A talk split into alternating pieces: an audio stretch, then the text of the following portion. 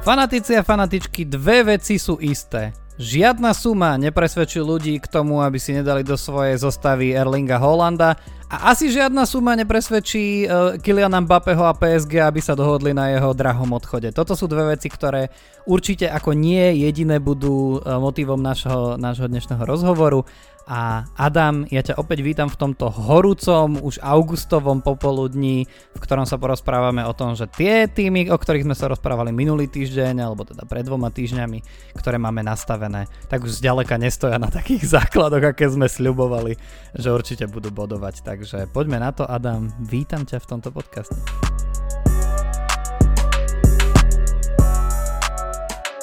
Čauko, čauko, ale tak je to je to už tradičné, toto augustové menenie zostav, ale to znamená len jedno, že sa nám to neúprosne blíži a no ja sa už teším veľmi na túto sezónu.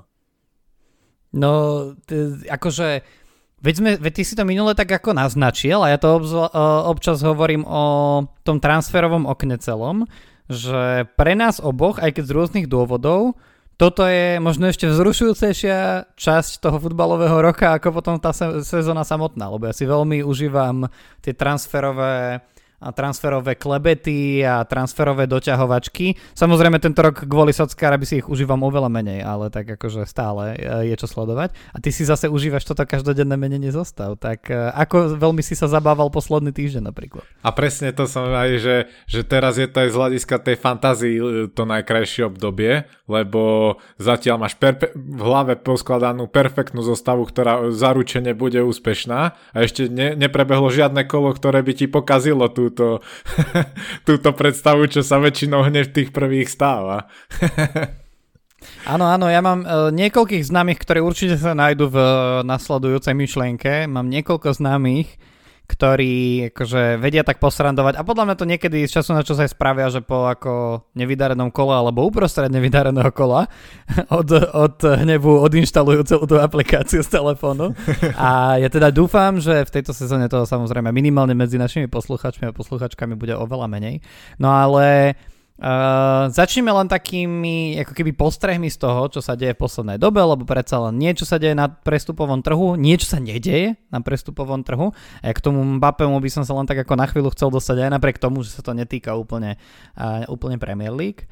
A, a nejaké veci sa dejú aj v tej príprave, predsa len už máme trošku lepšiu predstavu o tom, že napríklad ako niektoré týmy budú hrať, ako niektorí hráči sú pripravení naozaj na to prvé kolo a môže nám to viac e, zamiešať našim rozmýšľaním. Ale na začiatok, čo hovoríš na sagu Mbappé, PSG, Real Madrid, Saudská Arábia? Ja už som aj zmetený z toho, že, že čo, kto, kde, tak vy... akože bol tak ja, ti, pre... ja, ja, ja, ja ti pokojne vysvetlím, ak chceš, že môžeme našim poslucháčom, posluchačkám. Ale v jednoduchosti je to také, že PSG ako veľmi kompetentný klub, čo sa týka zmluv, evidentne, si napísal zmluvu pred nejakým časom s e, Mbappem, ktorá bola teda na 2 roky, s opciou na predlženie o 1 rok. Opciu veľmi rozumne nechali na strane Mbappého, lebo však on je aj manažér, aj polotréner a neviem čo všetko v PSG. Čiže ale oni sa k nej správali ako keby bola trojročná, to znamená, že ako keby premrhali ten vhodný moment, kedy ho mohli predať za veľké peniaze. A teraz problém je ten, že Mbappé vyzerá, že chce ísť do Realu Madrid v ideálnom prípade tak, že na konci tejto sezóny zadarmo. A samozrejme PSG ho chce predať v takom prípade, lebo im premrhal ten deadline, v ktorom mohol predlžiť tú opciu, ktorý bol teda 31. júla. A ak to vyzerá tak, že on nechce predlžiť zmluvu, teraz je posledná chvíľa, kedy za ňo môžeš dostať peniaze. Ešte teoreticky v zime, ale v zime ti nikto nevykešuje peniaze za Mbappého. Zároveň, keby aj teraz niekto chcel, tak neponúkne PSG 200 a viac miliónov, ak nie, sú, ak nie je South, lebo vedia, že PSG v tejto chvíli je zúfale. A Real Madrid určite neponúkne tie peniaze, alebo teda ja na, na mieste Realu Madrid by som možno ponúkol, že obligatných 40 miliónov, aby som sa im trochu vysmial a aby náhodou, keď by nemali inú rozumnú ponuku, na ktorú by Mbappé kýval, tak ešte možno dostanem Mbappého jeden rok skôr za 40 mega. Čo je samozrejme nepravdepodobné, ale aj, aby som to skúsil ako Perez. No, ale pre, a, no a potom prišlo preto, do toho... No, že presne preto nechápem, že prečo tým pádom, lebo mám pocit, že PSG sa mu vyhráža, že ak teda nepredlží zmluvu a ani ho nikto nekúpi, tak bude sedieť celú sezónu, nie? Čiže preto ano. som prekvapený, že prečo teda nekývol tým Saudom na také peniaze, že by bol že by bol taký morálne zásadový. To, to, to mi pri ňom nikdy až tak neprišlo, ale tak možno mu kryudím. No, saudské peniaze, keď dáme do toho, oni poslali nejakú ponuku, ja to teraz neviem z akého dôvodu nemám pred sebou, ale bolo to viac ako 250 mega, mm. akože to bolo nehorázne peniaze, ponúkali mu výplatu, ktorá bola niekde okolo úrovne milióna týždenne, akože úplne postavené na hlavu celý svet aj športový, začal si z toho robiť srandu. Janis Antetokumpo z NBA napríklad hey. uh, hodil, na, hodil na Twitter, že však ja vyzerám ako Mbappé, zoberte mňa a podobne. A a zároveň ale to bolo také akože dosť výsmešné, že oni mu ponúkali zmluvu na jeden rok, to bolo ako keby, že ja neviem, keby chceli tí Saudí uh, povedať, že hej, my si môžeme dovoliť hoci koho, príď aspoň na rok, potom si choď hoci kde, tak by to nerobili ináč, hej.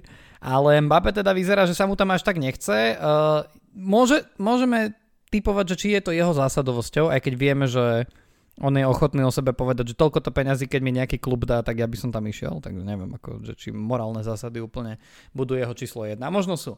A môže to byť aj tým, že je príliš mladý a je tesne pred uh, eurom, takže asi nebude chcieť hrať uh, ligu, ktorej kvalita je v tejto chvíli otázna. No to chápem, ale a... bude aspoň hrať, lebo ak PSG dá za to slovo, ktoré dali, tak ak nepredlží zmluvu, tak on nebude súčasťou prvého týmu. No čiže... a ja si myslím, že Mbappe kalkuluje s tým, že ak by PSG sa ho nepodarilo predať a nepodarilo poslať na hostovanie, čo je podľa mňa najmenej uh, pravdepodobná uh, verzia, tak nechať ho sedieť za tie peniaze, svoju najväčšiu hviezdu a hráča, ktorý určite ťa potiahne proste 30 gólmi v sezóne, že to by boli za klaunov už úplných.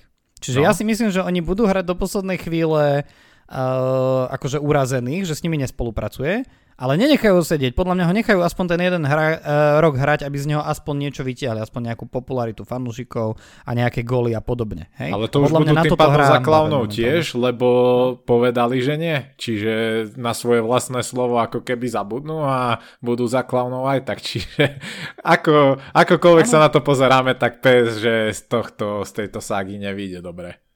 Hmm. No jasné, jasné. Akože, ale je to veľká sranda. Uh, veľmi ma to ako keby mm, celé baví a vôbec takýchto akože zábavných uh, zábavných príbehov na tom prestupovom trhu je, je pomerne veľa. Teraz že... Dembele je úplne parádna saga. To ukazuje, no, Dembe- že... Dembeleho zase ja nemám načítaného, tak povedz viac. No, no keď si hovoril, že PSG sú očividne majstrami v eh, dohodovaní zmluv s hráčmi, tak Barcelona je v lige sama o sebe, v galaxii sama o sebe, lebo oni to nejak tak s ním... Minulý rok mu končila zmluva, chceli si ho udržať, lebo by ináč odišiel zadarmo, tak s ním podpísali nejaké predloženie, ale s tým, a to nikto nevedel, že tam je nejaká klauzula, že ak nepredloží do neviem akého dátumu alebo čo, tak si ho bude môcť niekto aktivovať tú klauzulu, že zaplatia iba 50 miliónov za ňo a ešte aj z tej sumy 50 miliónov a pôjde 25 miliónov, tuším, hráčovi.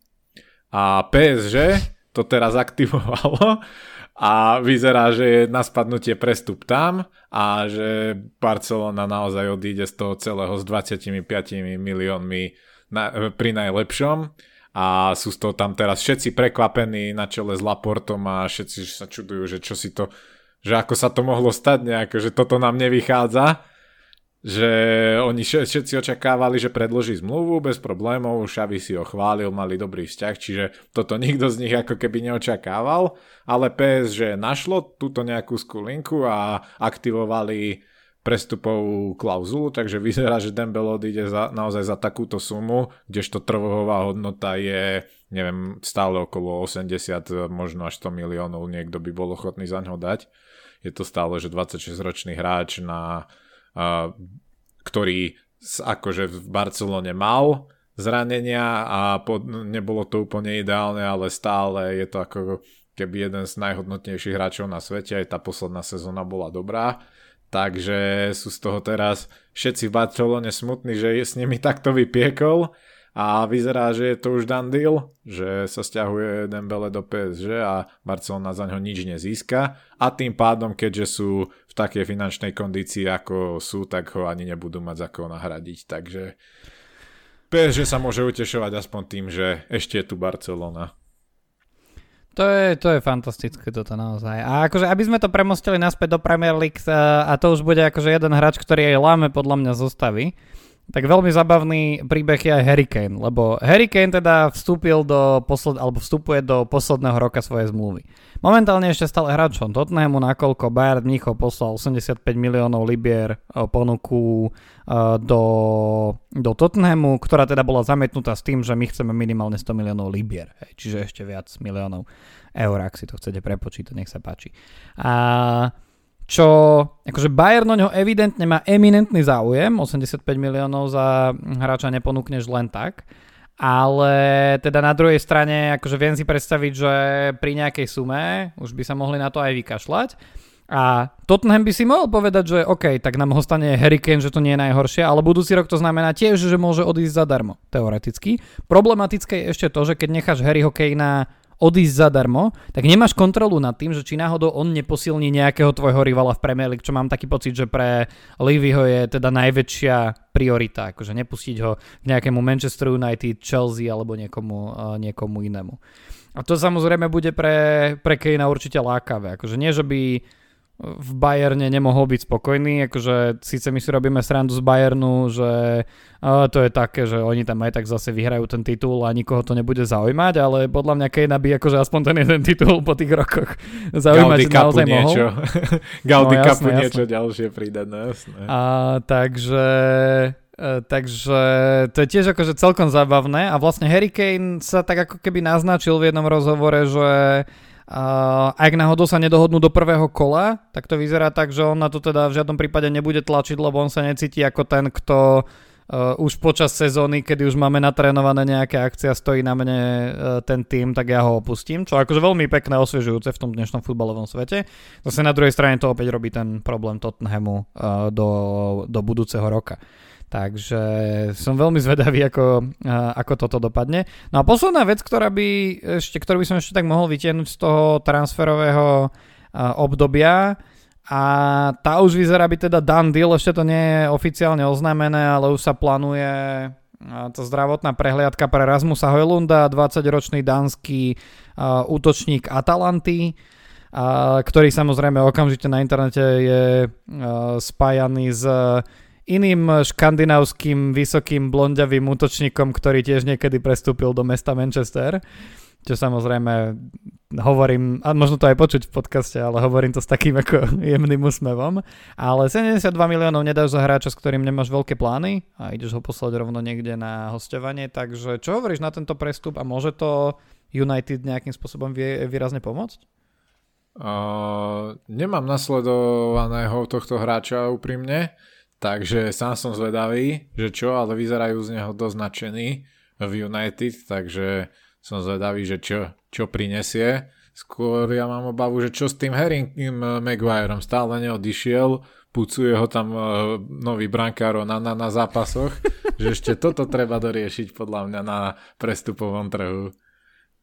To je výbor, akože ak ste nevideli, tak si určite pozrite, aj keď ak trochu sledujete futbal a máte proste polajkované futbalové veci na Instagrame, tak ste museli vidieť ako v jednom z prípravných zápasov, myslím, že to bolo proti mm, Borussia Dortmund, a hej, proti Borussia Dortmund, tak uh, teda brankár Onana za stratenú loptu, ktorá skoro viedla ku golu, uh, riadne vykričal Harryho Maguirea, ktorý len tak akože bezmocne e, mával rukami, že čuja.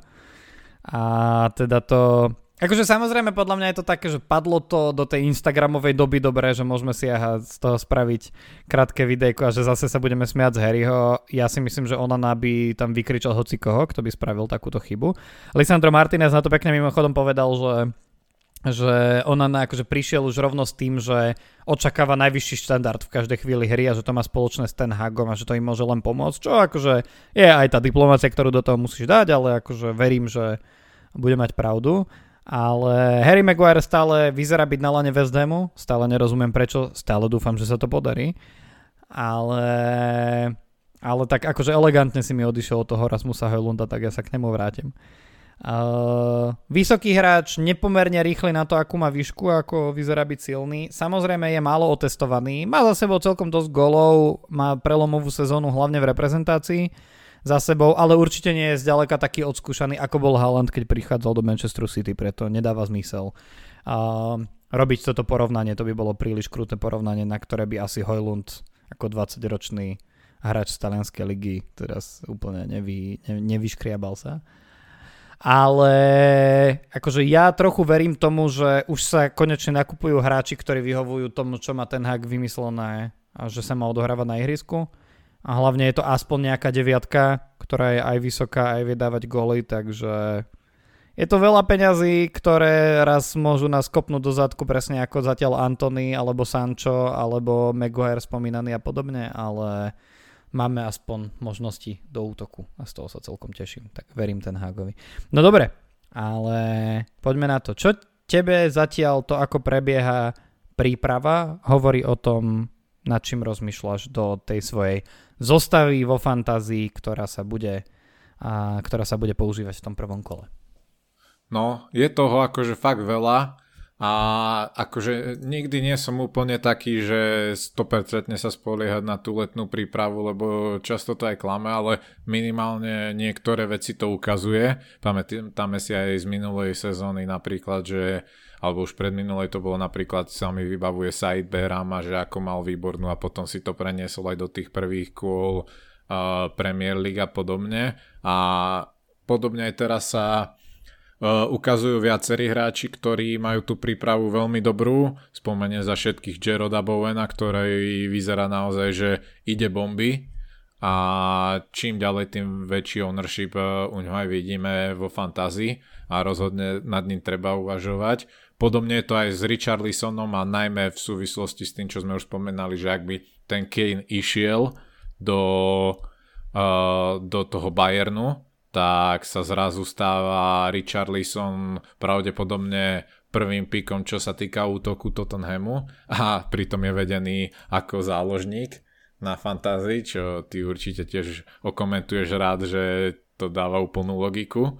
Takže mm. Richarlison má dobrú predsezónnu prípravu, ak by mu ešte aj toto pomohlo, tak a ak by naozaj Kane odišiel, že, že tak, že už nestihne Tottenham zohnať žiadnu nejakú relevantnú náhradu, tak je možné, že Richarlison bude hlavný útočník Tottenhamu za koľko je teraz za 7 miliónov Richarlison ako záložník to znie veľmi dobre mm-hmm. a takže aj ten uh, určite je zaujímavá možnosť. Chilwell sa mi veľmi páči toho už aj mám vo svojej zostave uh, s dobrou predsezónou. Vieme čo je schopný uh, keď je zdravý, keď, keď má formu.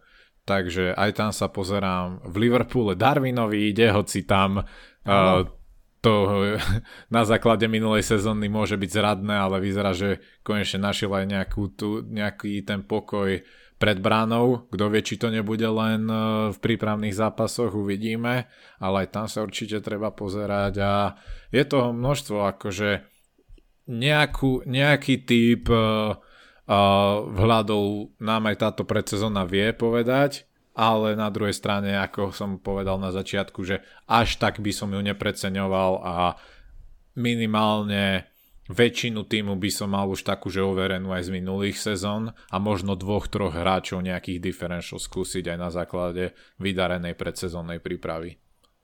Jednoznačne, Uh, akože tam sa nedá ísť do toho s tým, že pozriem sa, že ako vyzerali jednotlivé zápasy jednotlivých Premier Ligových mustiev v tých posledných týždňoch a podľa toho si to postavím. To samozrejme sa nedá. Tam aj akože ani sa nedá porovnávať, že počet golov jedného s počtom golov iného z iného týmu, lebo napríklad v takom prípade viac golov ako, ja neviem, že Nicholas Jackson za Chelsea a alebo, ja neviem, koho si ešte, alebo Emiliano Buendia za Aston Villa, alebo viac golov ako Bukayo Saka napríklad dal Josh Brownhill, hej, za Burnley, ale ako treba povedať na druhú stranu, že tie goly dával Port Vale a Sheffield Wednesday, čiže aj nielen tá intenzita, ale aj tí súperi sú že veľmi rôznorodí, nie je to ako keby porovnanie z jednej kvalitatívnej kategórie, ale určite nejaké, nejaké indikácie, ktoré by sme potrebovali počuť a ktoré sme úplne neo, neočakávali, tak tam sú. Napríklad si spomenul toho Darwina,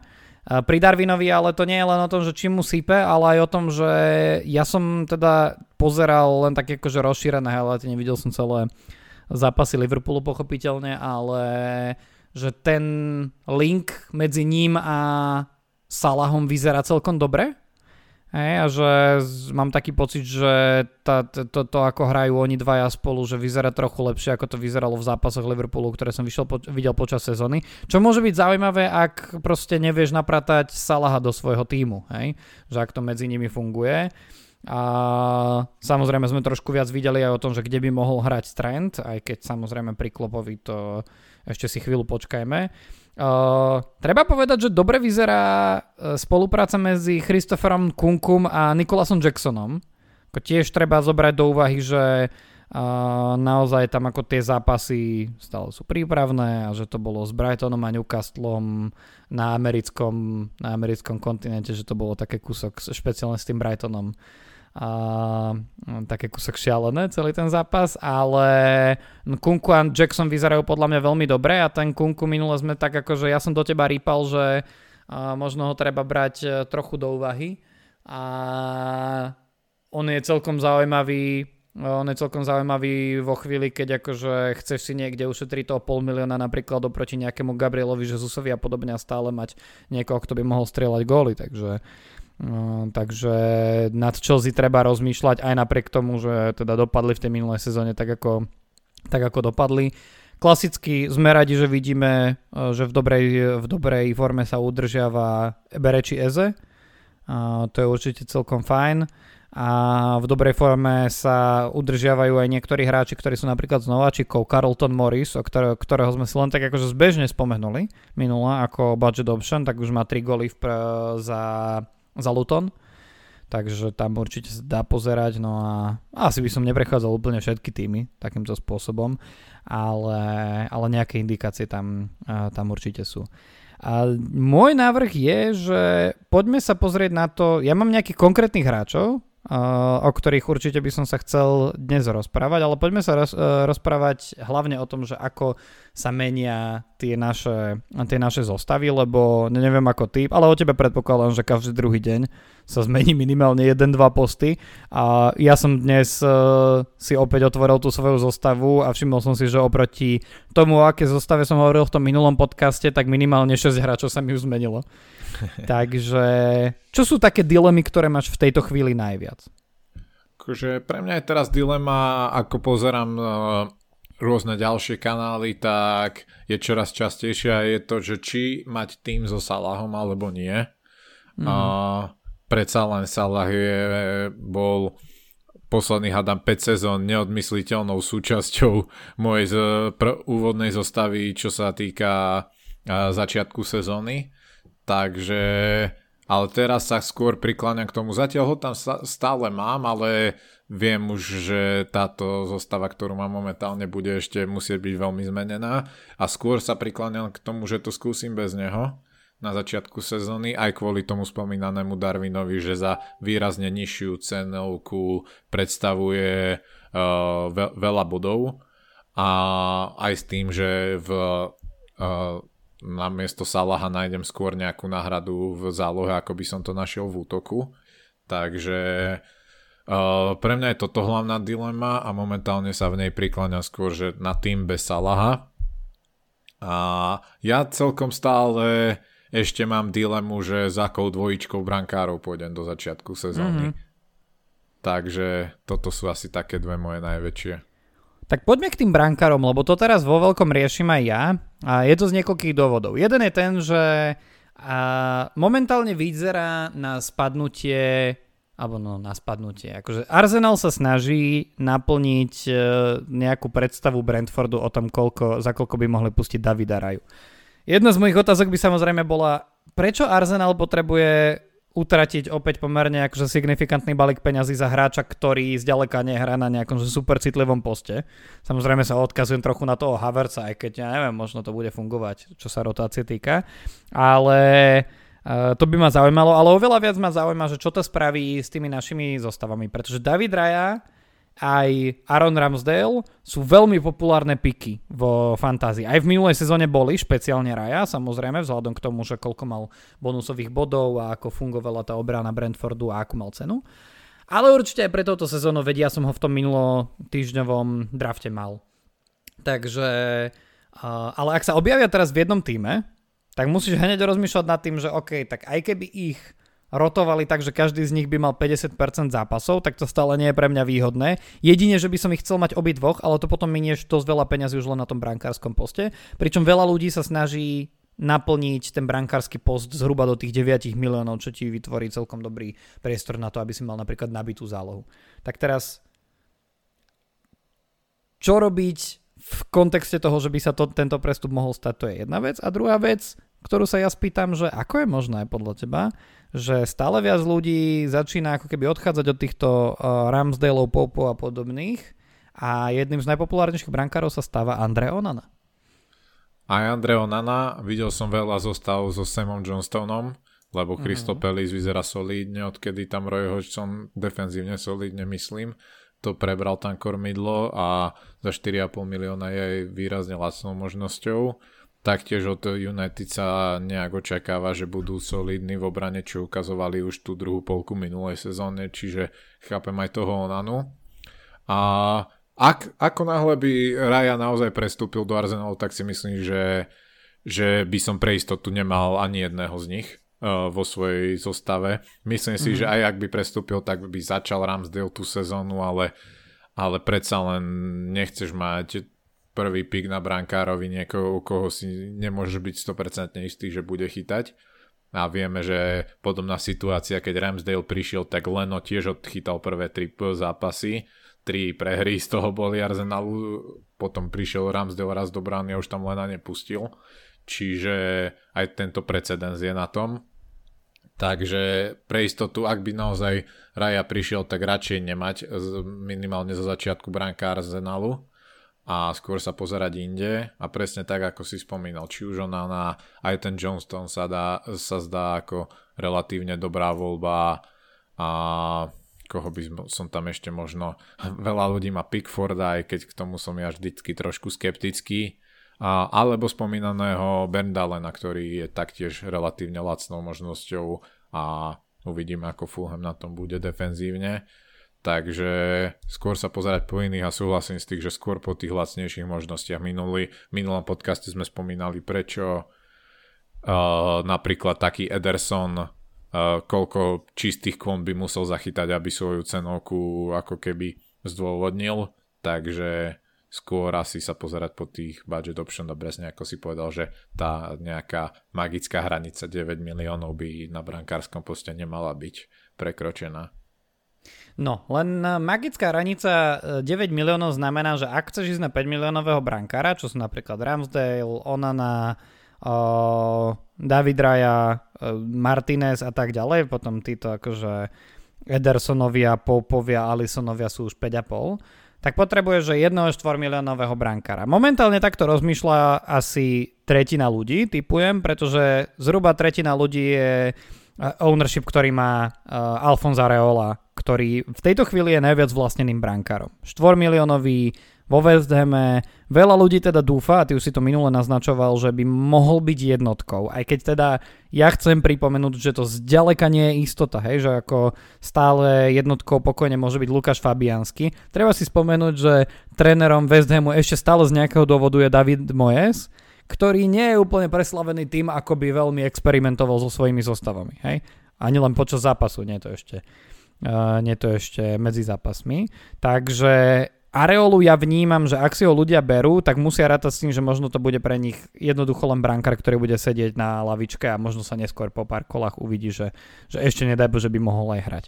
Ale akože iná 4 miliónová zaujímavá možnosť, alebo zaujímavejšia ako Areola ani veľmi nie je, lebo uh, mohli by ľudia brať aj Beru, uh, a teda 5% ľudí, bere Frasera Forstera, ale ja si myslím, že tam ten uh, talianský brankár, ktorého meno si nikdy neviem spomenúť, prišiel za dosť peňazí na to, aby z neho spravili jednotku čo najskôr, takže tam to môže byť to isté. Ďalší 4 miliónový je, ja neviem, Matia Šarkič vo, no, vo Wolverhamptone, kde ale asi aj tak, ak sa nič nestane na trhovom, pres, trhovom no, prestupom trhu, tak bude Josesa, jednotkou. Hennessyho si tiež nechceš zobrať, Vytvorta si nechceš zobrať, Macyho z Lutonu, neviem. Takže naozaj, že ak 9 miliónový, tak buď Areola alebo 2 4,5 miliónový. Čo akože dá sa poskladať, hej, proste Pickford s, ja neviem, Lenom, hej, alebo Pickford so Jordanom Steelom, ktorý ale tiež je otázne, že či bude, že neochovejná jednotka v Brightone. Ja ako to mám momentálne vymyslené, ja som teda Davida Raju zatiaľ si vyhodil zo svojho a ja ináč akože chcem upozorniť, že počas toho, ako sa budeme rozprávať o týchto dilemách, tak ja v tejto chvíli si akože, no live, ale v priamom prenose pre nás dvoch a v zázname pre tých ostatných, teraz som resetoval svoju zostavu a robím si ju na novo, tak aby sme sa o tom mohli rozprávať. Čo hovoríš na môj výber v tejto chvíli uh, Andre Onana a ako backup Bernd Leno, čiže 9,5 milióna?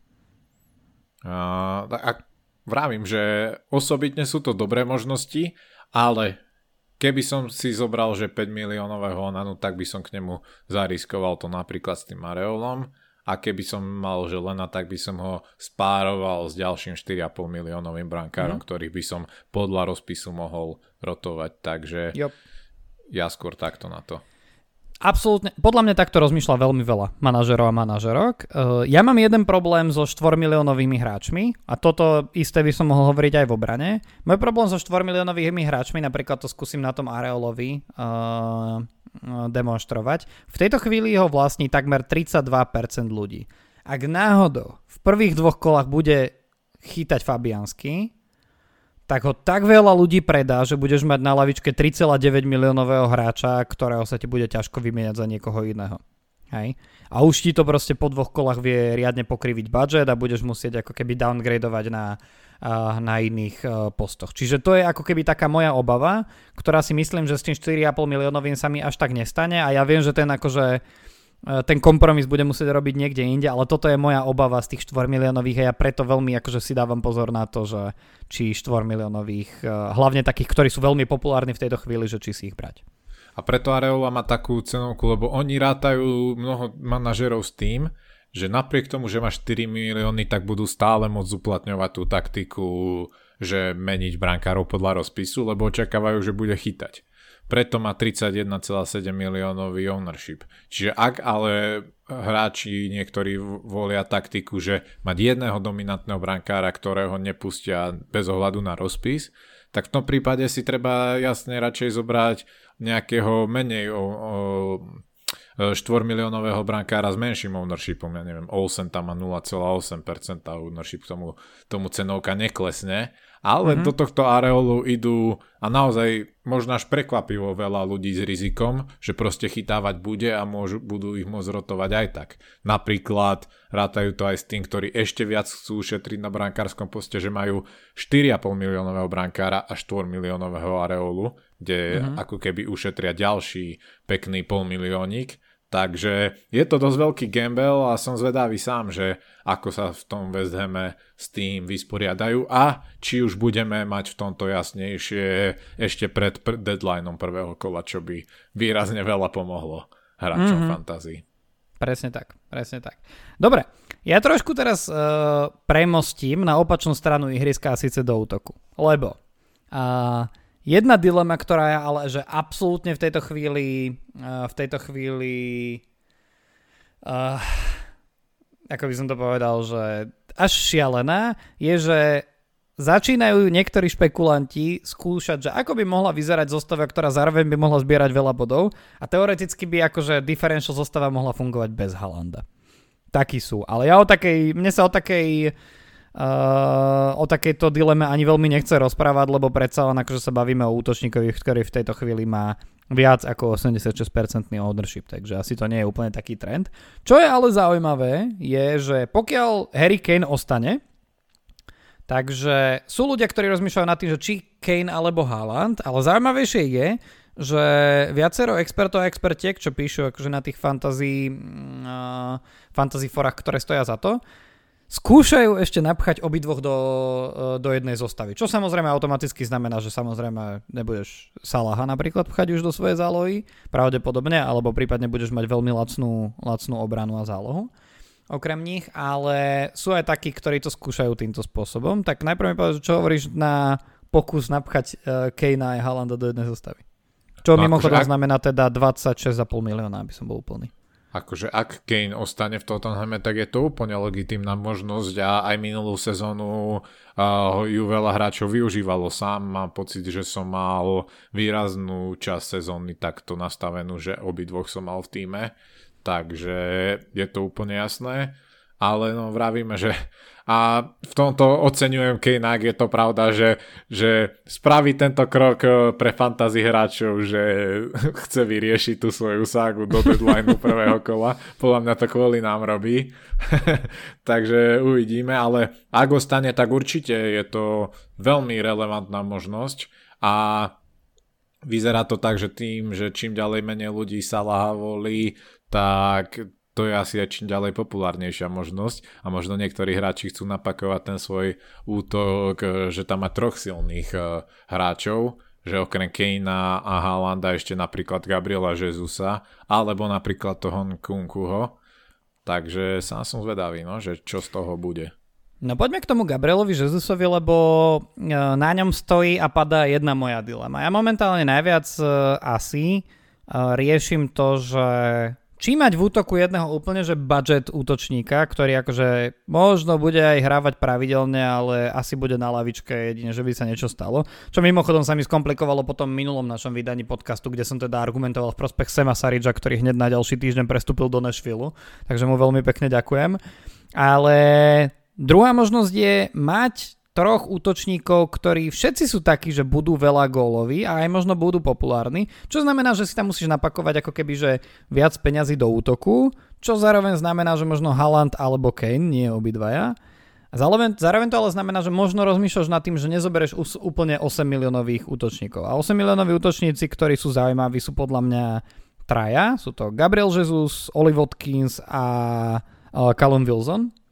Ale potom od tých 7,5 milióna to začína byť celkom zaujímavé. Tak eh, čo hovoríš na to, eh, čo hovoríš na to, že napríklad eh, ten Gabriel Jesus je, a teraz to tak ako premostím obsahovo, že ten Gabriel Jesus on je momentálne druhý najkupovanejší útočník, ale moja úvaha je, že je to preto, lebo od Gabriela Jezusa očakávame akože super strelecké hody, alebo je to skôr preto, že je to útočník, ktorý je 8 miliónový a ktorý zároveň hrá za Arsenal.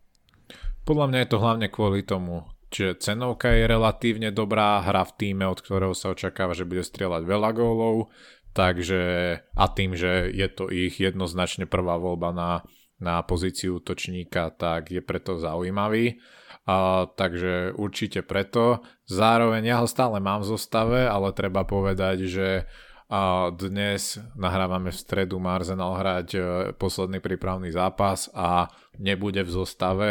Na Twitteri sú zatiaľ neoficiálne informácie, že niečo s kolenom miernejšie, čo ho trápilo už dlhšie, takže aj mm. na mhm. toto sa treba pozerať, že či vôbec on bude pripravený na začiatok sezóny. Takže je to dosť je to dosť ťažké. Vravím, zatiaľ momentálne moja zostava je aj so Salahom a tým pádom ja mám poskladanú zostavu na formáciu, že 3-5-2, ale hmm. je dosť možné, že to zmením na zostavu 3-4-3, čo sú také tie dve najpopulárnejšie, čo sa týka fantázia. Vedú sa nekonečné spory o to, že ktorá z nich je lepšia, podľa mňa každú sezónu iná. Takže hmm. sú obidve podľa mňa relevantné a tiež rozmýšľam, že prejdem na tú, že 3-4-3, že na troch silných útočníkov kde by som mal teda Haalanda, aj Jezusa chcem a tam by som sa už pozeral buď do tej Chelsea, ten Jackson vyzerá zaujímavo, okrem Kunkuho, ten dal veľa gólov v príprave, alebo presne ako si hovoril, Oli Watkins stále. Callum Wilson pre mňa trošku drahý, na mm-hmm. to, že nemusí hrávať v každom zápase v základe, tam skôr by som možno s tým zákon skúšal, ale mňa napríklad láka aj zariskovať to s Dominikom Calvertom Luinom, ktorý stojí iba 6 ale, miliónov. No. Ešte stále. Hej, hej, stále, stále. Ale uvidíme, akože, ako si spomínal, viaceré zaujímavé možnosti sú tam a mm. je to podľa mňa úplne v pohode, že netreba sa vyslovene báť toho dať že na troch útočníkov svoju zostavu a mať troch silných. A uvidíme, čo s tým Kaneom samozrejme. Jo. Ja nad tým rozmýšľam následovne, že ja by som chcel mať troch silných útočníkov, ktorých sa nebudem bať z času na čas a ideálne od začiatku sezóny hrať aj tak, všetkých troch. V takom prípade mne trošku robí problém napakovať tých 8, mili- 8 miliónových. A teraz opäť akože trošku premostenia, ale len tak akože k tomu, čo si hovoril, že ako vyzerajú tie ideálne zostavy, jedna alebo druhá, tak v oboch prípadoch sa rozprávame o trojčlennej obrane. A teraz trojčlenú obranu niektorí stavajú tak, že máš štvrtého obrancu pripraveného takého, že kedykoľvek ho dáš, keď má niekto náročnejší uh, zápas, čiže sa bavíme často o obrancoch, ktorí sú 4,5 milióna a viac. Alebo niektorí idú do toho, že na začiatku sezóny risknem slabú lavičku a budem mať 2-4 miliónových, ktorých nebudem používať ale budem mať troch obrancov, ktorí sú ako keby, uh, ako keby že veľmi potenciálne uh, bod, bodujúci. A čo samozrejme je o to ťažšie, ak rozmýšľate nad Trentom, lebo už tam je akože oveľa viac budžetu, uh, budžetu minutého. Ale ak by som rozmýšľal nad tým, že tam chcem mať akože na lavičke aj nejakého štvrtého obrancu, ktorý nebude nevyhnutne hneď na ihrisku, ale je použiteľný, napríklad Sven Botman, čo už je 4,5 milióna, tak potom v tom útoku mi dáva, za, stojí za zváženie ísť do toho druhého najdrahšieho útočníka do nejakého 7,5 alebo 7 miliónového. A teraz, moje rozmýšľanie v tejto chvíli je medzi Nkunkum medzi Darwinom ha, ha, ha, a, a medzi, no možno ešte, ak by som chcel ísť do toho, e, do, do lacnejšej e, možnosti, tak Nikolasom Jacksonom, aj keď skôr, keď 7,5 miliónových spomínam, tak Alexandrom Izakom. A teraz, že v tejto chvíli sa prikláňam najviac k, k, k ku, Bože, ako to budem skloňovať celý, celý rok teraz? Christopher Nkunku je v tejto chvíli pre mňa taký akože z nich jemne najzaujímavejší. A hlavný dôvod je preto, lebo ja ak by náhodou Chelsea začala na začiatku sezóny, skúsme si to predstaviť, že by začala hrať dobre, tak ja sa obávam nemať nikoho z Chelsea a v tejto chvíli ja absolútne netuším, ako bude hrať ich záloha. Hej? že kto tam vlastne bude a tak. Čiže mi príde zaujímavejšie brať ich do, útoč- do útoku a ten Kunku proste akože aj oveľa vyšší ownership, tak nechcem akože uletieť od ostatných, keď sa mu začne dariť. A zároveň mu trošku verím viac, že to na ňom bude stať ako napríklad Isakovi vedľa Wilsona v, v, v Newcastle, respektíve Darwinovi pri, pri Salahovi. Ale akože viem si vymyslieť ako dôvody, prečo napríklad aj ten Darwin môže byť zaujímavý, lebo predsa len akože tie očakávania, ktoré sme mali minulý rok trošku klesli, ale výrazne klesla jeho suma a hovorím, že v príprave podľa mňa vyzerá veľmi dobre, ale ja by som tam normálne nabil toho Kunkuho eh, v tejto chvíli a hľadal k nemu nejakého tretieho zaujímavého útočníka. A z Chelsea sú ale celkovo nielen v útoku, ale všade tieto veľké dilemy, lebo presne tým, že im nevyšla minulá sezóna, tak sa veľa potenciálne strašne zaujímavých hráčov uh, javí s dobrými cenovkami. Proste ak on Kunku bude v Chelsea prvá voľba do útoku a budú uh, hrať to, na čo si všetci myslíme, že v normálnej sezóne Chelsea má, tak to bude normálne, že styl s takou cenovkou. To isté platí o Chilvelovi a to isté platí a ja som síce nevidel tie predsezónne zápasy Chelsea, ale podľa správ, ktorých som čítal a, a hodnotení zápasov, tak Mudrik sa javí ako vynikajúci v príprave a ten stojí iba 6,5 milióna na tej uh, záložníckej cenovke a ak tomu vyjde sezóna, vieme, že je to golový hráč ešte z toho šachťara, že má rýchlo, že rád sa tlačí do zakončenia, takže aj ten zo 6,5 milióna môže byť potenciálne jeden z najväčších overachieverov v fantázii tejto sezóny, čo sa týka ceny a výkonu. Takže aj to treba sledovať a sú tam ďalší. Reese James je rovnaký, a momentálne aj v tej zálohe uvidíme, ako bude poskladaná, ale ďa, niekto ďalší tam môže vybuchnúť.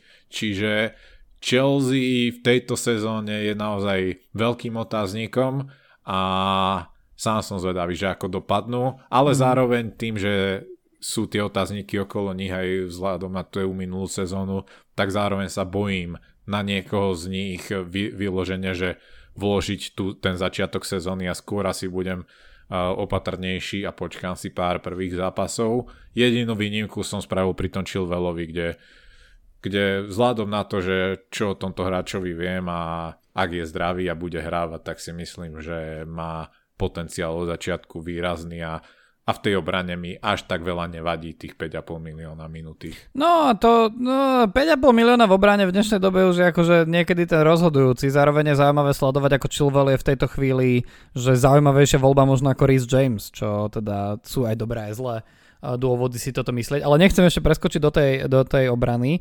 Ja by som, vys- rozumiem tomu tvojmu rozmýšľaniu, ale ja by som vystrihal pred uh, tou tendenciou, že počkám si niekoľko zápasov, lebo sa treba pozrieť na rozpis Chelsea. Oni majú síce v prvom zápase doma Liverpool, ale potom majú, že samé, že dvojkové, trojkové zápasy. Majú tam West Ham, Luton, Nottingham, Bournemouth, Aston Villa, Fulham, Burnley. Tam je nie je to nepredstaviteľné, že by sa tam veľmi rýchlo mohli chytiť a že veľmi rýchlo začnú tie sumy stúpať týmto hráčom. Hej, takže akože na to pozor. Ja preto akože nechcem Uh, nechcem nemať nikoho z Chelsea. Na druhú stranu som veľmi opatrný na toľko, aby som mal viac ako jedného hráča z Chelsea, ale Kunku mi príde zaujímavý. Nicholas Jackson môže byť zaujímavý tým, že je o pol milióna lacnejší, ale ja si myslím, že, ja si myslím, že ten Kunku je možno zaujímavejší. Ale potrebujeme doplniť tretieho do útoku u mňa a ja v tejto chvíli rozmýšľam nad niekým, kto bude hrávať a bude teoreticky dávať góly, čiže sa pozeráme na uh, threshold 5,5 až 6,5 milióna. Tri možnosti, nad ktorými ja v tejto chvíli rozmýšľam, sú Joao Pedro a Evan Ferguson z Brightonu. A tá tretia možnosť, nad ktorou rozmýšľam, uh, zatiaľ nie je Vinicius z Fulhamu, kým definitívne teda neodíde Mitrovič ale ešte by mohol byť teoreticky na základe tej prípravy Joanne Vise z Brentfordu, ale momentálne som najviac kvôli cenovke naklonený Joaovi Pedrovi, lebo on vyzerá veľmi dobre, ale nie je úplne v Premier League niekto, kto tam nemá skúsenosť a nevedel by naskočiť hneď. Čiže ty tomu Calvert Lewinovi neveríš, hej? Ale ja Calvert Lewinovi neverím už, akože nechce na mňa nikto nehnevá, ale akože keby on mal aspoň toľko minút odohratých, ako má fotiek v modnom štúdiu, tak potom sa môžeme baviť, hej? Proste nie. Takže moja, môj útok v tejto chvíli Kunku Haland, Joao Pedro. Poďme mm. na to dupnúť, lebo teda už uh, lamentujeme pomerne dlhý čas uh, a už nám ľudia možno odpadávajú. Preskočme na obranu, lebo, podľa, lebo pre mňa osobne, neviem ako pre teba, ale záloha je to miesto, kde sa rozhodujem už akože podľa toho, že koľko mi ostalo peňazí, tam si ich musím nazhromaždiť a keď náhodou mi tam neostali, tak potom ostatné posty tomu prispôsobujem, lebo podľa mňa tá záloha vie akože rozhodovať sezónu. V obrane teda ja momentálne určite rozmýšľam nad tým, že chcem mať troch, troch obrancov, ktorí, akože, alebo teda, že s trojobrancovým systémom chcem hrať, ale zároveň by som tam chcel natlačiť aspoň jedného 4,5 miliónového zhruba ktorého budem tam vedieť hodiť, keď napríklad Estupiňan bude mať nejaký náročný, náročný zápas. V tejto chvíli nie som ochotný ísť do sezóny bez trojice Saliba, Estupiňan a Alexander Arnold. Z veľmi jednoduchých dôvodov Estupiňan 5 miliónov za veľmi, uh, veľmi dobré body, šanca veľa útočných, uh, útočných výstupov a navyše treba povedať aj to, že uh, je momentálne je momentálne, čo sa týka... Eh, toto je... A treba povedať teda, že je, čo sa týka toho ownershipu, alebo teda počtu ľudí, ktorí ho majú v zostave, na tom najlepšie zo všetkých. 50,9%, kdežto druhý tripier je na 35%, to je veľký skok. Čiže pri Estupiňanovi ja som taký, že treba ho mať, lebo keď sa mu začne dariť, tak sa ti utrhne príliš veľa ľudí. Saliba stojí a pada na ňom podľa mňa obrana Arsenalu, ak by to teda bolo tak ako v minulej sezóne, má novú zmluvu, bude hrať podľa mňa vo veľkej pohode. A ownership nie je až taký vysoký, cena ale tiež nie a pri štandardkách extrémne zaujímavý hráč, aj keď podľa mňa si to stále môžeš hodiť mincov medzi ním a Gabrielom.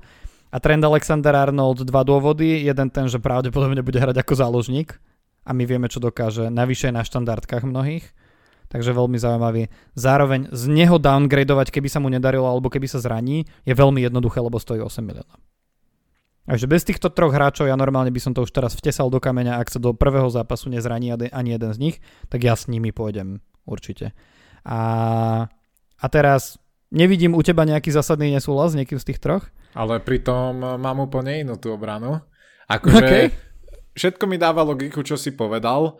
Napríklad Trenta som mal ešte ten minulý týždeň, ako som aj spomínal, ale ja som sa práve kvôli tomu, že ide hrávať toho podľa mňa skôr uh, nie úplne ofenzívneho záložníka, rozhodol, že tam je asi pravdepodobne menšia šanca na nejaké tie asistencie jeho klasické, že to skúsim bez neho. A zároveň ale najväčší, aj tak by som ho mal, podľa mňa bude bodovať veľa, je zaujímavý, ale najviac ma odradila tá cenovka, že nie som si istý, či až 8 miliónov proste uh, to bude hodnotné, Takže ja som svoju tiež som ale roz, mám e, obranu na troch obrancov rozloženú a zvyšných dvoch mám naozaj, že budget options z Lutonu, ktorý furt zabudneme na, čiže tam kľudne si dosať vždycky nejakých iných. ale moji traja obrancovia, s ktorými asi pravdepodobne už pôjdem do začiatku sezóny, je ten spomínaný Chilwell a k nemu Luke Show a Estupinan. Takže oni sú všetci podobnej cenovej relácii, čiže ich budem vedieť aj pekne za podobných uh, hráčov vedieť vymeniť a prípadne downgradenúť na nejakých lacnejších ako napríklad Botman, Botman a podobne.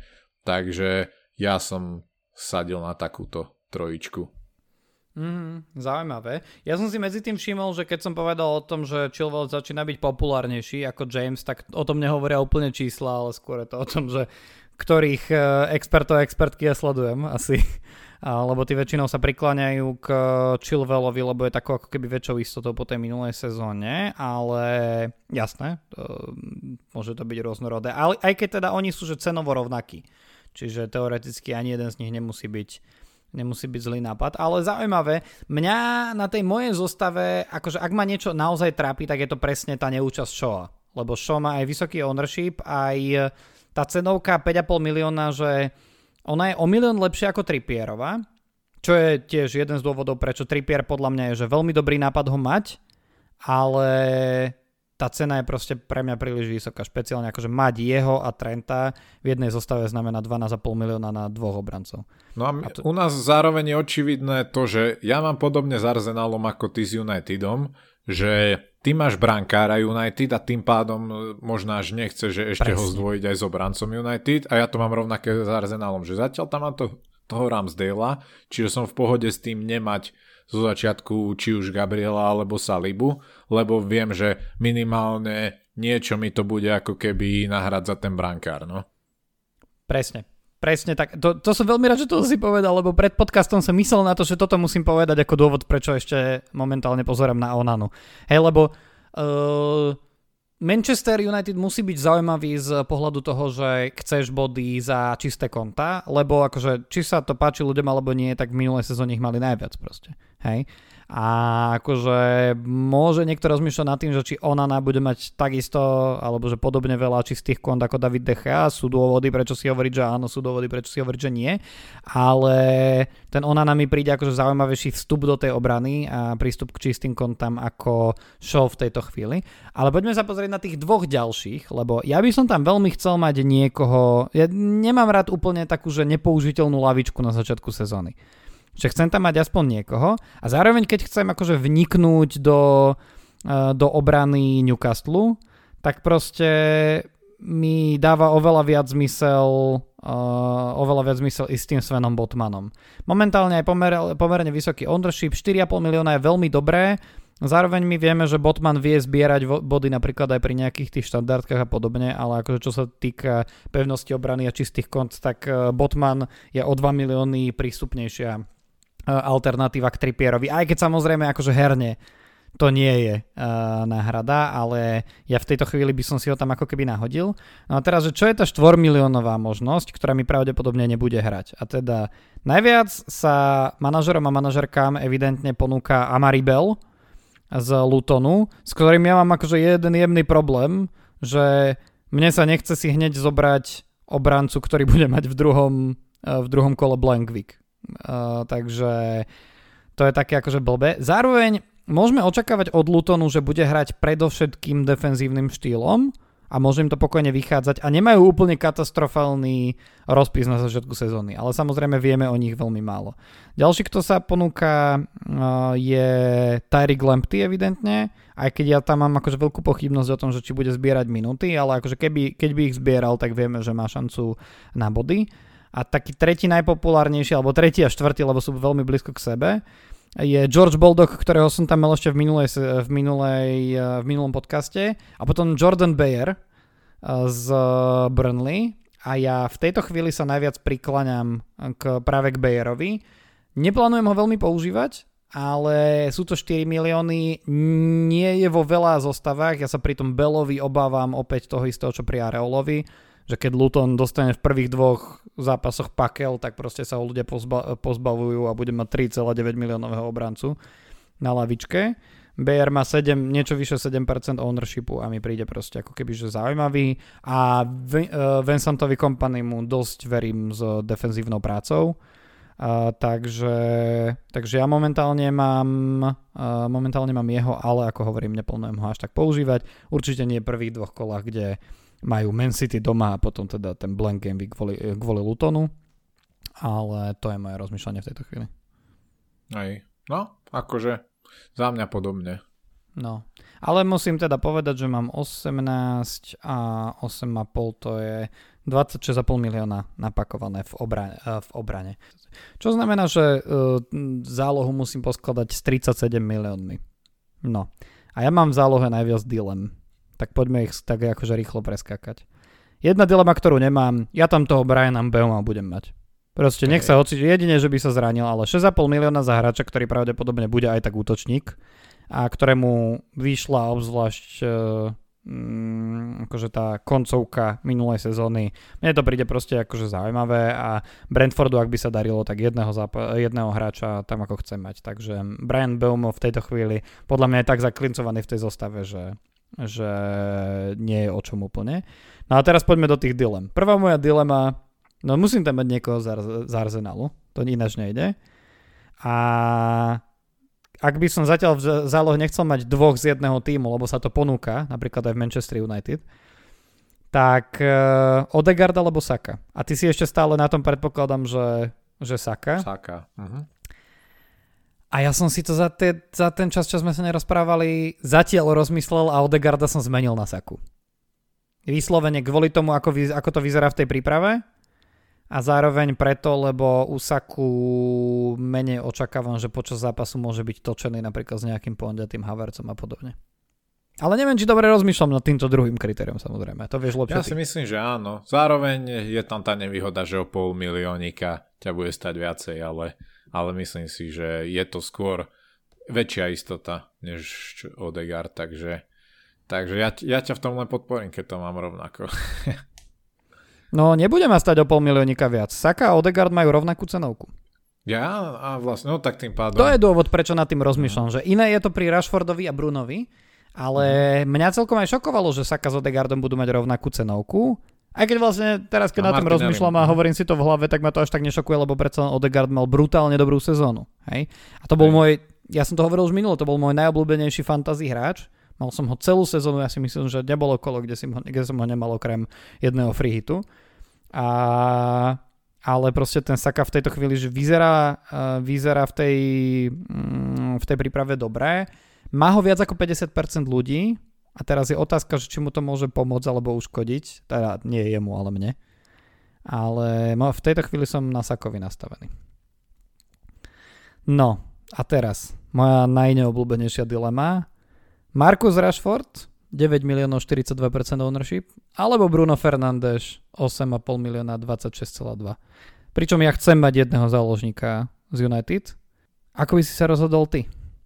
No, je to komplikované. Akože 42% je veľa, čiže ak chcete naozaj ísť konzervatívne na to, tak skôr toho Rashforda už len kvôli tomu, že nebudete tak strácať. Že ak by mu naozaj vyšiel ten začiatok sezóny, tak, tak by ste veľmi stratili, ak ho nemáte, čiže aj na toto sa treba pozerať. Zároveň presne ten Bruno je veľmi lákavá možnosť ako differential hneď do začiatku sezóny, s tým, že pravdepodobne je stále na penaltách, bude mhm. kapitán, mm. nie, akože uh, bude pravdepodobne aj vyššie hrávať aj s tým prí, príchodom Mounta, čo si spomínal, takže Bruno je dobrá možnosť a je to naozaj dilema, že momentálne si hodiť mincov, ale súhlasím, že jedného z dvoch by asi každá zostáva mala mať a ja momentálne nemám ani jedného z nich dvoch, ale keď sa zbavím sa laha, čo plánujem momentálne, tak sa mi uvoľnia financie na to, aby som si jedného z nich dvoch zobral. Zatiaľ sa skôr k Rashfordovi prikláňam, ale to sa môže tiež veľmi rýchlo zmeniť. Ale mm. v, tej, v tej zálohe je toľko dilem, že to naozaj bude podľa mňa taký najväčší, uh, najväčší, najväčšie rozhodovanie v začiatku sezónach, že ako poskladať tú zálohu, lebo tam je tých možností naozaj veľmi, veľmi veľa. Pri brankároch útoku a obrane je to také, že je tam pár možností, ktoré viete rotovať, ale pri tej zálohe je to naozaj strašne veľa. A hráči, ktorí boli veľmi zaujímaví uh, od začiatku, ako Saka, Mitoma, uh, podobne uh, Beomo, ktorí boli najmä zaujímaví kvôli minulej sezóne, tak teraz sa ukazujú ďalší, ktorí im zase vyšla príprava, čo sme sa vrátim na začiatok dnešného podcastu, že či už Bowen vyzerá fantasticky, Eze vyzerá výborne, uh, Foden, Foden so 7,5 miliónmi vyzerá strašne zaujímavo a potenciálne tiež vie veľmi škodiť, ak uh, bude hrávať dobre. A stále je relatívny differential, akože už mu stúpa tá, uh, ten ownership, ale stále je iba na 14%, takže ak a čo vyzerá, že bude mať istotu momentálnu, že bude hrávať v základe, tak Foden je až by som ho nazval, že must have na začiatok mm-hmm. sezóny. Čiže aj ten vyzerá, uh, to isté platí, ako som už spomínal, Richard Lisson je teraz uh, v záložník a rovnako aj Madison, čiže aj v Tottenhame sú dve podľa mňa veľmi zaujímavé možnosti, na ktoré sa treba pozerať, čo sa týka zálohy. Takže je to, je to veľa dilem. No.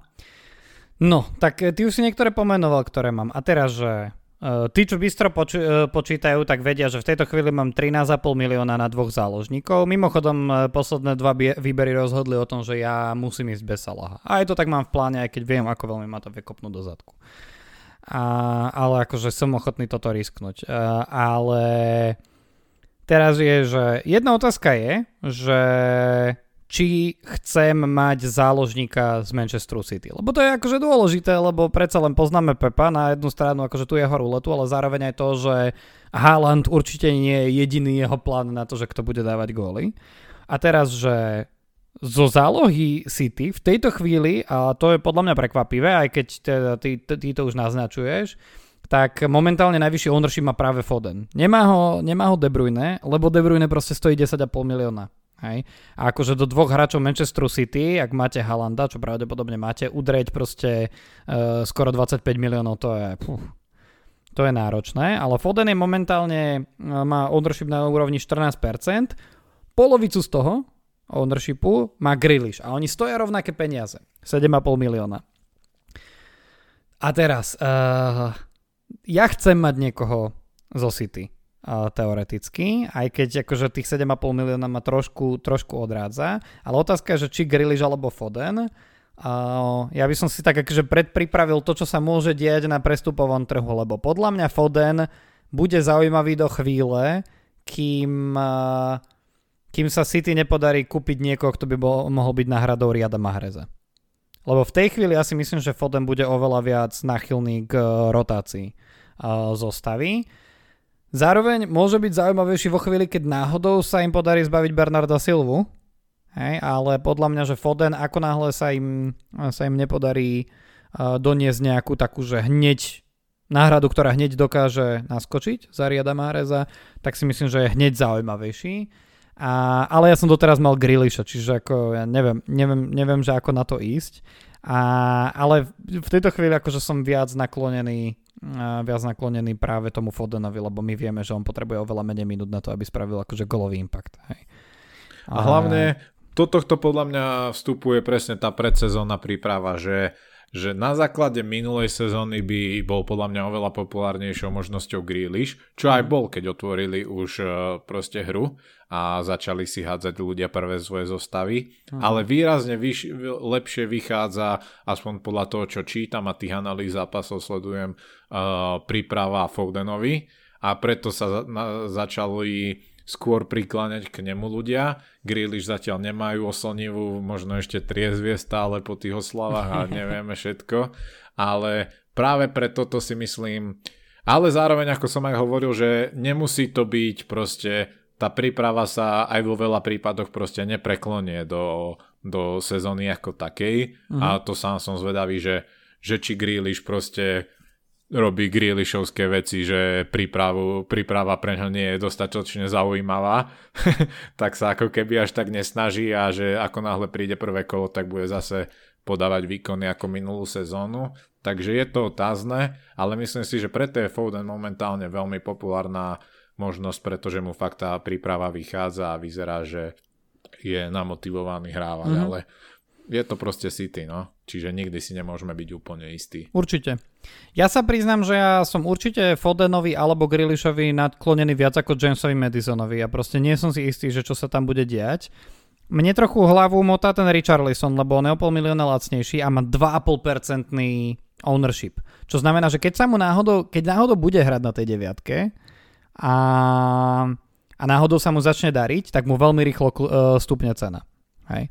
Takže tam je to samozrejme problematické, ale um, ak momentálne beriem Fodena alebo Grilisha, teraz tam mám nahodeného Fodena, trošku som to zmenilo proti minulejšku, tak mi ostáva 6 miliónov. A teraz, že jedna z dilem, ešte ktorú ja som naznačil už minule, a to už bude taká posledná, je či naplniť ten budget tak, ako je ten 100 miliónový na začiatok a dúfať, že mi budú uh, bohatnúť, alebo teda bobtnať uh, ceny jednotlivých hráčov, alebo si nechať tých ako keby na polovicu obligatných mm, pol milióna napríklad v banku, lebo to je zaujímavé z toho dôvodu, že ak niekto vystrelie ja ho nestihnem kúpiť, tak viem ako keby, že kúpiť si hráča, ktorému veľmi rýchlo stupne e, suma, lebo proste v prvých dvoch zápasoch dal 3 góly napríklad, alebo viem aspoň jemne uh, upgradeovať nejakého hráča, hej, že treba keď som mal na Megalistera, ale nevyzerá, že bude hrať vysoko, len je 6 miliónový, tak viem upgradeovať na 6,5 miliónového,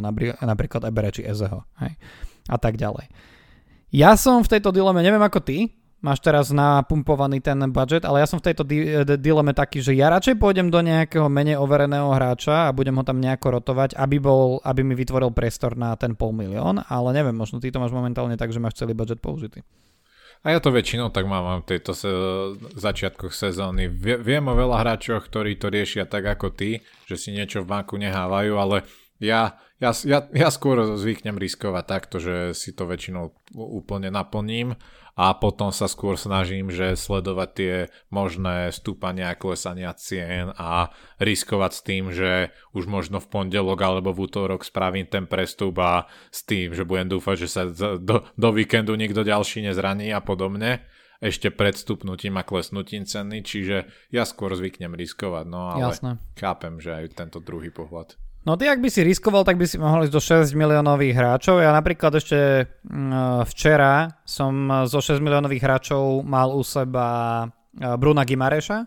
Ten mi príde akože veľmi zaujímavý, aj keď e, teda no, on je zaujímavý podľa toho, že koľko už máte hráčov od Newcastle, lebo pre mňa teraz v tejto chvíli, akože na začiatku sezóny, s výnimkou minulej sezóny, kedy ten Arsenal vyzeral celkom dobre, e, hlavne v zálohe a v obrane, tak ja do začiatku sezóny nikdy nejdem so žiadnym tímom strojeným.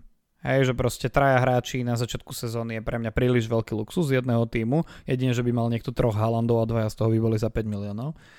A, ale ja do toho úplne ako keby nechcem ísť. Pre mňa 5,5 milióna momentálne uh, vychádza ako keby že na niekoľko možností, ale z nich sa mi najviac v tejto chvíli páči, uh, páči Julio Enciso. Lenže ja ak by som mám. chcel Julia Encisa, tak by to znamenalo, že uh, musím sa pobhľadnúť potom, že či za Joa a Pedra v útoku nemám niekoho iného, lebo mať troch mladých hráčov z Brightonu je také, že Hoba alebo trop. Ja mám Brighton strojený. Mm, á, som mi Toma Estupiňan. Nech sa páči. No ja ináč idem do, rizika, do rizika s tým, že idem bez Mitomu a jeho má veľa hráčov a bude ho mať veľa hráčov hráčok, ale ten Julianský som mne sa ako keby, že tak veľmi páči. Ponúka sa z hľadiska ownershipu aj Rice, aj keď teda ja teda akože defenzívny záložník, ktorý je v novom klube, to je pre mňa akože príliš veľký, uh, príliš veľký gamble. Môže to byť zaujímavé, ak to Arteta bude skladať tak, že bude hrávať v dvojičke s Partejm mm-hmm. a mhm. tým pádom Partey bude mať skôr tie defenzívne úlohy a Raj sa bude môcť tlačiť viacej dopredu, čo si myslím, že, že aj by od neho Arteta chcel, že aj s tým svojim, s tou, s tou svojou výškou a všetkým okolo, takže mm-hmm vtedy sa môže stať zaujímavým, ale ak to bude skladať tak, že on bude mať najmä tie defenzívne uh, um, úlohy a k nemu bude dávať Haverca a Odegarda, uh-huh. tak skôr bude oveľa menej zaujímavý, čiže na toto si treba podľa mňa počkať, že jo. nebral by som ho z začiatku, ale teoreticky môže byť zaujímavý. No, môže, môže určite. Takže ja nad tým rozmýšľam tak, že, možno, že naj, najlakavejšie pre mňa NCSO, lebo minimálne druhú polovicu minulej sezóny mal podľa mňa veľmi dobrú a to akože už teraz pôjde s, väč- s oveľa väčšími skúsenosťami ako do tej minulej. Uh, alebo druhou možnosťou pre mňa je Andreas Pereira, aj keď ja som taký, že oveľa viac sa mi páčil minulý rok za 4,5 milióna ako tento rok za 5,5, ale akože OK, stojí to za zváženie. A tretia možnosť pre mňa, nepoviem Sandra Tonaliho, aj keď možno niektorí na ňo pozerajú. Nepoviem Garnača, aj keď vyzerá, že ak by Hojlunda na začiatok nedával, že hrať veľa minút, tak by mohol kľudne hrať v základe Garnačo, lebo by asi v tej chvíli Rashford hrával na deviatke. Tak vieš, kto je moj, mojou treťou voľbou? Uh, treťou voľbou pre mňa je Douglas Lewis. Mm. Oh. Douglas Lewis má veľmi zaujímavú prípravu a hlavne z hľadiska asistencií a o, ja viem, že on je taký, že tiež hob alebo trop hráč, ale uh, stojí 5,5 milióna, nie je ťažké ho ako keby že nahradiť uh, pomerne rýchlo za iného z tých, ktorých som uh, vymenúval. A zároveň ten rozpis až na dva zápasy v tých prvých nejakých 14 kolách nie je úplne katastrofický, hej, že majú tam, že aj tie dva zápasy sú, že vonku, sú to Newcastle a Liverpool, ok, že to bude náročné. Ale ináč tam majú na začiatku, že Everton, Burnley, Crystal Palace, uh, potom Chelsea, Bri- Chelsea, Brighton a potom zase, že Wolverhampton, West Ham, Luton. Čiže to je také, že ak náhodou to ten Emery zase dobre poskladá, čo evidentne on vie, tak uh, Douglas Lewis môže byť zaujímavý. Ale hovorím, je to moja tretia možnosť. Akože ale môže a zároveň aj na základe minulej sezóny ju nemal vôbec zlú. Mhm. Mal 142 bodov, čo je slušné na hráča jeho cenovky. Mal viacej bodov napríklad ako McNeil, ako Andreas Pereira spomínaný, ako Willock, ako William. Čiže áno, akože je to rozumné celkom, ale asi skôr, ak by som si mal, že naozaj rovnaká cenovka, tak by som skôr do toho NC sa išiel. Mm. Asi nad tým tak aj, budem, tak aj budem rozmýšľať. Ak by ste niekto potrebovali o, záložníka ešte lacnejšieho, moje odporúčanie Shandon Baptist z, z Brentfordu, lebo ten vyzerá tiež e, v príprave veľmi dobre, aj keď presne ako niekoľkokrát už Adam v, to, v tomto vydaní podcastu spomenul, tak uh, treba rozmýšľať aj nad tým, že tá príprava nemusí veľa znamenať už od prvého kola. Ale 4,5 milióna zaujímavý hráčik a nie je zanedbateľný ten na takúto cenovku nie je zanedbateľný uh, ten ownership, lebo je tam skoro na úrovni 6%, takže uh, predpokladajme, že ho majú viacerí hráči a hráčky a nasledovaných. Dobre, ja si myslím, že sme to veľa pokryli. Obzvlášť teda to pokrytie je dosť veľa hlavne na to, že to ešte budeme meniť v tom nasledujúcom období. Neostáva nám už veľa času do začiatku sezóny, čiže ja predpokladám, že pred prvým kolom nás čaká ešte jedna a maximálne jedna epizóda. No a v nej už teda my spravíme všetko preto, aby sme mali že finálne, finálne zostavy. Už aj normálne s rozmiestnením na ihrisku v tom prvom kole a ja sa na to veľmi teším. Takže čo je možno tvoja záverečná rada uh, nad čím rozmýšľať v najbližšom čase, ktorú sme možno ešte nespomenuli. Asi, a to je zároveň rada, ktorú si dávam aj sám sebe a pokúsim sa s ňou riadiť, že príliš, to ne, ne, príliš veľa času nad tým nestráviť rôznu, lebo to prekomplikujete a zbláznite sa v tom a nakoniec už budete mať taký tým, že, to bude skôr na škodu ako na užitok. Čiže aj si dať do toho možno na pár, na pár dní miernu pauzu a nehať si to prejsť hlavu a ne, nešpekulovať až tak nad tým príliš a vybrať si naozaj tesne predtým, keď už budeme mať všetky dôležité informácie a že kedy budeme vedieť najlepší, najlepšie rozhodnutia spraviť, takže troška, troška si od toho dať aj kľudu. Dobre, dobrá rada. Uh, jedna rada, ktorú teda ešte sme nespomenuli, ale uh, bolo by treba jednoznačne, uh, jednoznačne ju spomenúť, tak je sledovať náš Instagram a hlavne si nahodiť do svojho fantasy, ktoré možno pre vás už je tradičné, ak ste boli v minulej, v minulej sezóne súčasťou tej našej ligy, tak už v nej budete automaticky. Ale ak náhodou ste neboli, ak ste noví vo fantázii, tak e, veľa múdrosti určite nájdete e, na našom Instagrame, aj veľa uh, srandy, ale určite tam budú aj múdrosti a hlavne tam nájdete kód, ktorý je v tejto chvíli 9N3C4S čo určite treba si pozrieť, eh, lebo predsa v tom podcaste je to všelijako počuť, ale to je kód, ktorý vás dostane opäť do kvalitatívne, už z minulej sezóny vieme, veľmi nabitej fantasy ligy, v ktorej budete hrať naozaj s jednými z najlepších manažerov a manažerok určite na Slovensku a v minulej sezóne sme videli, že na vrchu boli aj takí, ktorí by sa pokojne mohli píšiť, že som medzi tými najlepšími na svete. Takže toto je niečo, čo vás čaká uh, už teraz v najnovšom príspevku na našom Instagrame. No a my sa tešíme na novú sezónu, tešíme sa na to preklikávanie, ktoré, od ktorého vás Adam odrádza, ale teda určite ho bude ho veľkom robiť ešte dnes večer, ako ho poznám. A Adam, na teba sa teším v poslednom predsezónnom, alebo možno ho môžeme nazvať prvom sezónnom fantasy podcaste. Tak, tak. Teším sa aj ja. Čaute všetci. Čaute.